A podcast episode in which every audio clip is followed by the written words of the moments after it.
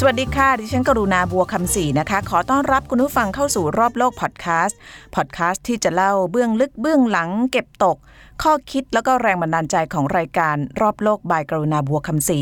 ซึ่งตอนนี้ก็ออกอากาศทาง PPTV HD ทุกวันพุธและพฤหัสบดีนะคะ เพราะว่าสิ่งที่คุณเห็นในทีวีอาจจะเป็น หรือว่ามีมากกว่าที่คุณคิดค่ะพอดแคสต์ episode นี้เป็นเรื่องราวของชีวิตที่เลือกได้นะคะ ใครยังมีชีวิตที่เลือกไม่ได้ ลองฟังทางนี้ดูโดยเฉพาะชีวิตที่เกี่ยวข้องกับเรื่องที่อยู่อาศัยนะคะเพราะว่าคนกรุงเทพต้องบอกว่าทรมานเหลือเกินกับการเดินทางคนที่อยู่ชานเมือง หรือแม้แต่คนที่อยู่ในเมืองเองเนี่ยก็ไม่ใช่ว่าจะไม่ทรมานกับการเดินทางนะคะเพราะว่าทางเลือกที่เราเคยมีอย่างเช่น รถไฟฟ้าตอนนี้ก็อาจจะไม่ใช่ทางเลือกที่ดีเสมอไปแล้วนะคะเพราะว่าบางทีแน่นมากรอ3ามสี่ขบวนขึ้นไม่ได้บางทีก็มาบ้าง ไม่มาบ้างเพราะว่ารถเสียอันนี้เข้าใจกันนะคะไม่ได้แซวนะคะ ชีวิตทางเลือกมีอยู่นะคะ แต่ว่าเราจะเลือกมันหรือเปล่าเท่านั้นเองนะคะ โดยเฉพาะชีวิตทางเรื่องที่เกี่ยวข้องกับที่อยู่อาศัยตัวนี้มีเยอะแยะมากมายเลยนะคะ คนที่เป็นแฟน Netflix เนี่ยอาจจะได้เคยดูซีรีส์เรื่อง Micro Home ตอนนี้เป็นกระแสที่มาแรงพอสมควร เป็นกระแสที่เกิดขึ้นในเมืองใหญ่ ๆ อย่างเช่นลอนดอนหรือว่านิวยอร์ก micro home ก็คือบ้านหลังเล็กมาก ๆ นะคะ ขนาดตั้งแต่ฟังนะคะฟังคนที่บอกว่าอยู่คอนโดรูหนู 36 ตารางเมตรเนี่ย micro home เนี่ยจะมีพื้นที่ประมาณ 6 ตารางเมตร ถึง 14 ตารางเมตรเท่านั้นนะคะ แต่ว่ามีครบทุกอย่าง มีทั้งห้องนอน ห้องน้ำห้องนั่งเล่น ห้องครัว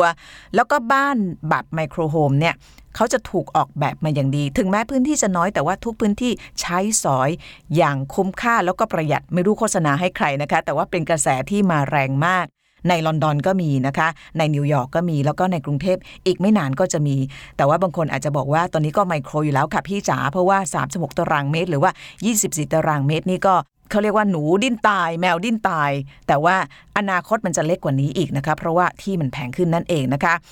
นอกเหนือจากนี้ทางเลือกใหม่ๆในการอยู่อาศัยอย่างเช่นคอนเทนเนอร์ตอนนี้กรุงเทพก็เห็นมากขึ้นนะคะ ตู้คอนเทนเนอร์ที่เขาเอาขนสินค้าเนี่ยบางคนไม่อยากสร้างบ้านไม่มีเงินนะแต่ว่ามีที่เอาตู้คอนเทนเนอร์มาวางติดแอร์จบ อีกอันหนึ่งก็คือบ้านแบบรถนะคะ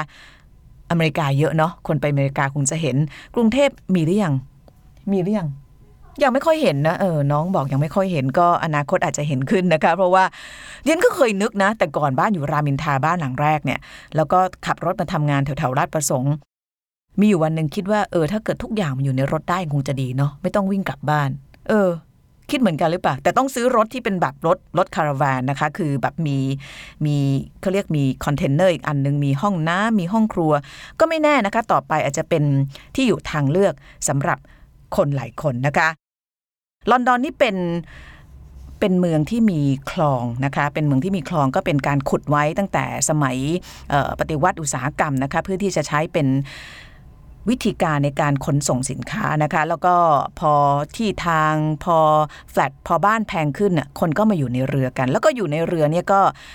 ต้องบอกว่าประหยัดกว่าด้วยนะคะ เรือที่คนลอนดอนอยู่กันเนี่ยส่วนใหญ่จะอยู่ทางฝั่งตะวันออกนะคะแล้วก็จะมีเรือสองลักษณะที่คนอยู่กัน คือใครไปลอนดอนแล้วชอบเดินเล่นแถวแถวๆเขาเรียก อีสต์ลอนดอนนะคะ ซึ่งก็จะเป็นย่านที่แบบมีศิลปะมีอะไรเยอะก็จะเห็นเรือจอดตามแนวคลองวีเจนยาวไปหมดเลยนะคะแต่ก่อนเนี่ยคนใช้เรือเป็นบ้านหลังที่สองก็คือเป็นแบบช่วง หน้าร้อนมาพักผ่อน แต่เดี๋ยวนี้เรือถูกใช้เป็นบ้านหลักมากขึ้นนะคะเดี๊ยนเคยไป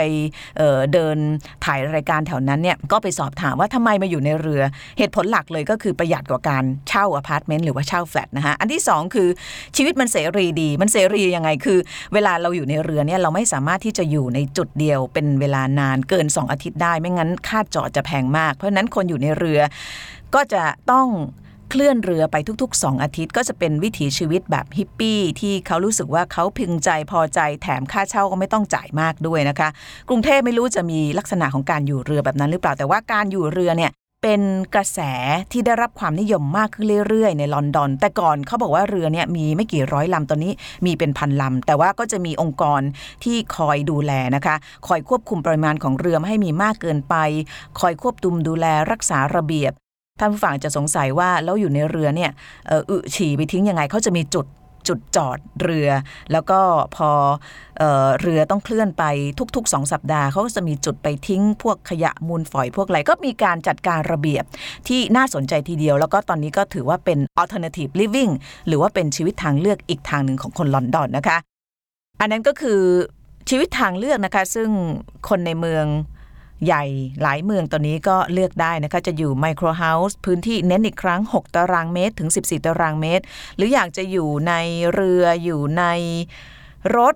หรือว่าจะอยู่ในคอนเทนเนอร์นะคะ แต่ว่าถ้าเกิดไม่อยากอยู่แบบนั้นเนี่ย ก็จะมีชีวิตทางเลือกอีกแบบหนึ่งซึ่งก็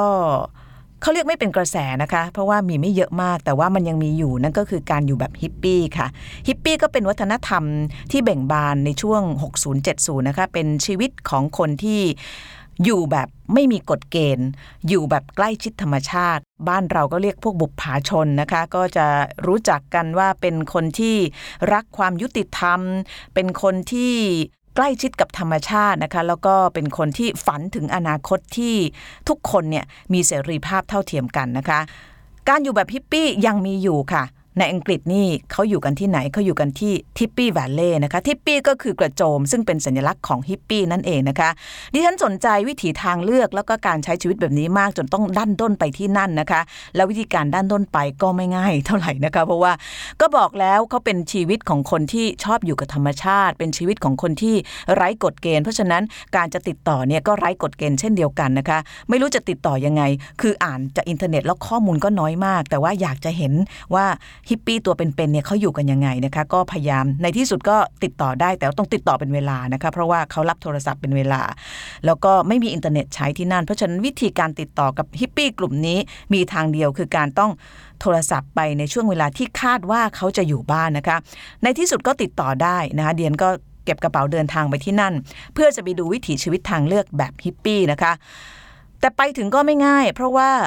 คนขับรถไม่รู้จักทาง เอาไม่รู้จักทางก็ใช้ GPS ใช่ไหมฮะ แต่ว่า GPS ก็ไปไม่ถึงก็อย่างที่บอกไปว่าที่นั่นไม่มีอินเทอร์เน็ตใช้ แต่ว่าก็ใช้วิธีเดิมนะคะ ถามทางไป Tipi Valley หรือว่าที่อยู่ของฮิปปี้ในอังกฤษเนี่ยเขาก็อยู่ห่างจากคาร์ดิฟซึ่งก็เป็นเมือง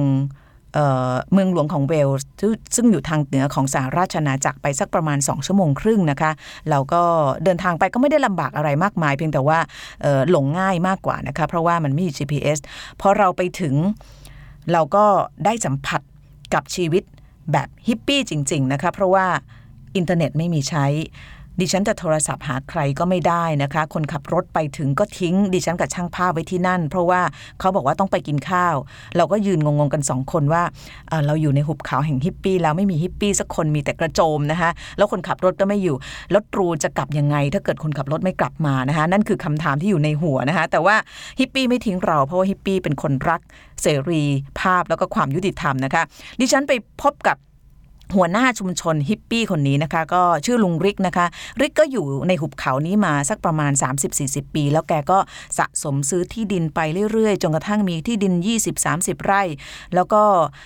ไม่เชิงเป็นการชักชวนนะคะ แต่ว่าเปิดให้ คนที่อยากจะใช้ชีวิตแบบฮิปปี้เนี่ยสามารถเข้ามาอยู่ในที่นี่ได้ โดยไม่คิดค่าใช้จ่าย ไม่มีค่าเช่าที่ไม่มีอะไรเลย อยากจะมาอยู่อยู่ได้ แต่ว่าต้องอยู่ในกฎเกณฑ์ของฮิปปี้นั่นก็คือว่าจะต้องอยู่ในกระโจมแบบฮิปปี้เป็นเวลา 3 ปี เพื่อที่จะพิสูจน์ตัวเองก่อนว่า ชอบแล้วก็หลงไหลในวิถีฮิปปี้แบบนี้จริง ๆนะคะ ในกระโจมก็จะไม่มีอะไรมากท่านผู้ฟังคะจะมีเฉพาะกองไฟนะคะ หุงหาอาหารก็ต้องออกมาหุงนอกกระโจม นี่กำลังพูดถึงที่อังกฤษที่สหราชอาณาจักรนะคะไม่ได้พูดถึงประเทศไหนตะวันออกกลาง หรือว่าประเทศที่ด้อยพัฒนานะคะ นี่คือชีวิตของคนที่อยู่ในสหราชอาณาจักร แต่ว่าเป็นชีวิตที่เขาเลือกนะคะ คนที่อยากจะไปอยู่ที่นั่น พิสูจน์ตัวเองได้ ถ้าอยู่ในกระโจมได้ 3 ปี ก็สามารถได้รับอนุญาตให้สร้างบ้านได้ แล้วบ้านที่เราเห็นส่วนใหญ่ก็จะเป็นบ้านดินเล็ก ๆนะคะ ก็บ้านที่พูดถึงเนี่ยก็คือเปิดประตูเข้าไป ก็จะมีห้องนั่งเล่น แล้วก็จะมีเตียงนอน แล้วก็จะมีห้องครัวเล็กๆ พออยู่นะพออยู่มนุษย์คนหนึ่งอยู่ได้ไม่ต้องการอะไรมากกว่านั้น แล้วคนที่อยู่นั่นเนี่ยก็เป็นคนที่มีการศึกษาทั้งนั้นเลยนะคะดิฉันไปคุยกับครอบครัวคนหนึ่งเป็นภรรยาเนี่ยทำงานที่โรงพยาบาล เช้าแกก็ขับรถไปทำงานโรงพยาบาล เย็นก็ขับรถกลับมาหุบเขาฮิปปี้แล้วก็ใช้ชีวิตแบบฮิปปี้ฮิปปี้จริงๆนะคะเพราะว่าลูกก็ ลูกไปโรงเรียน กลับมาก็อยู่กับต้นไม้อยู่กับป่าอยู่กับเขา แล้วแกก็ปลูกผักกินเองนะคะส้วมนี้ก็ต้องใช้ส้วมหลุมนะ เป็นกฎเกณฑ์ของที่นั่น เพราะว่าเขาพยายามที่จะรบกวนธรรมชาติให้น้อยที่สุด เพื่อให้มีวิถีชีวิตที่ใกล้ชิดกับธรรมชาติ แล้วก็ใช้ชีวิตแบบเขาเรียกว่าอะไร ตามแนวทางของฮิปปี้จริง ๆ นะคะตอนนี้ชุมชนฮิปปี้ที่เนี่ย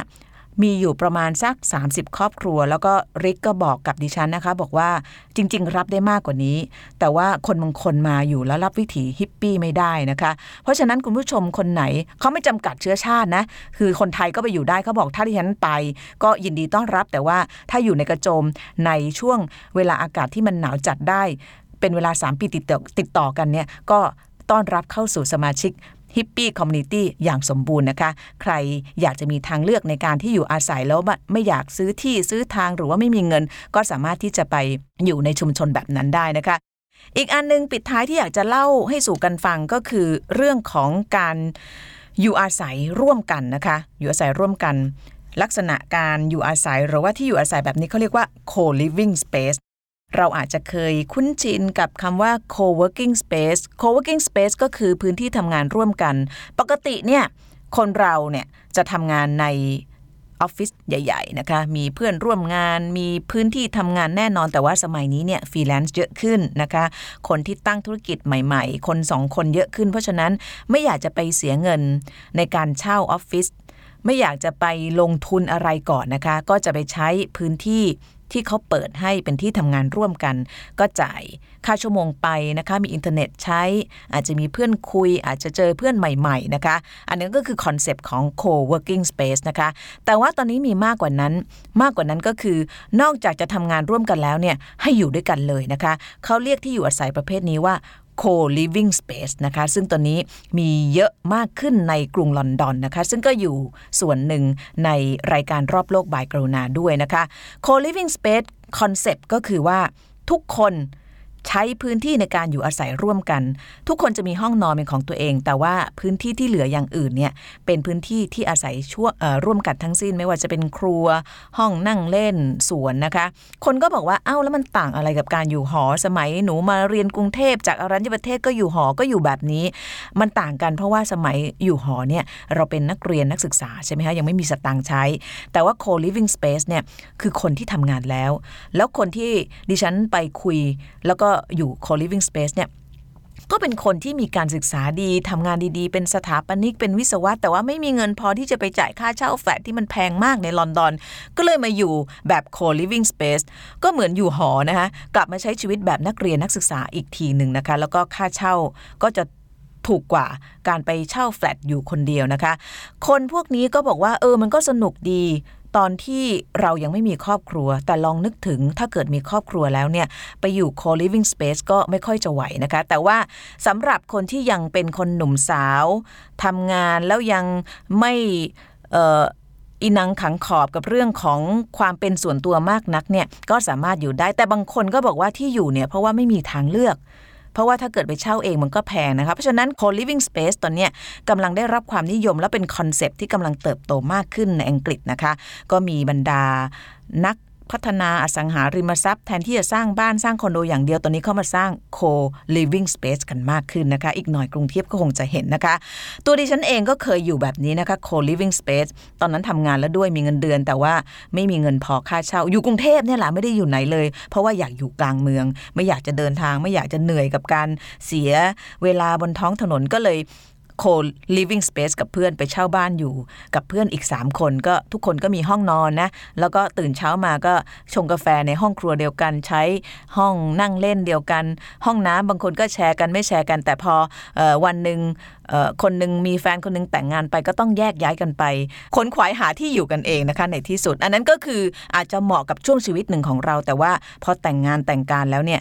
การอยู่แบบ co-living space เนี่ยก็อาจจะไม่สะดวกสักเท่าไหร่ แต่ว่าก็เป็นทางเลือกอย่างที่บอกสำหรับคนหนุ่มสาวนะคะ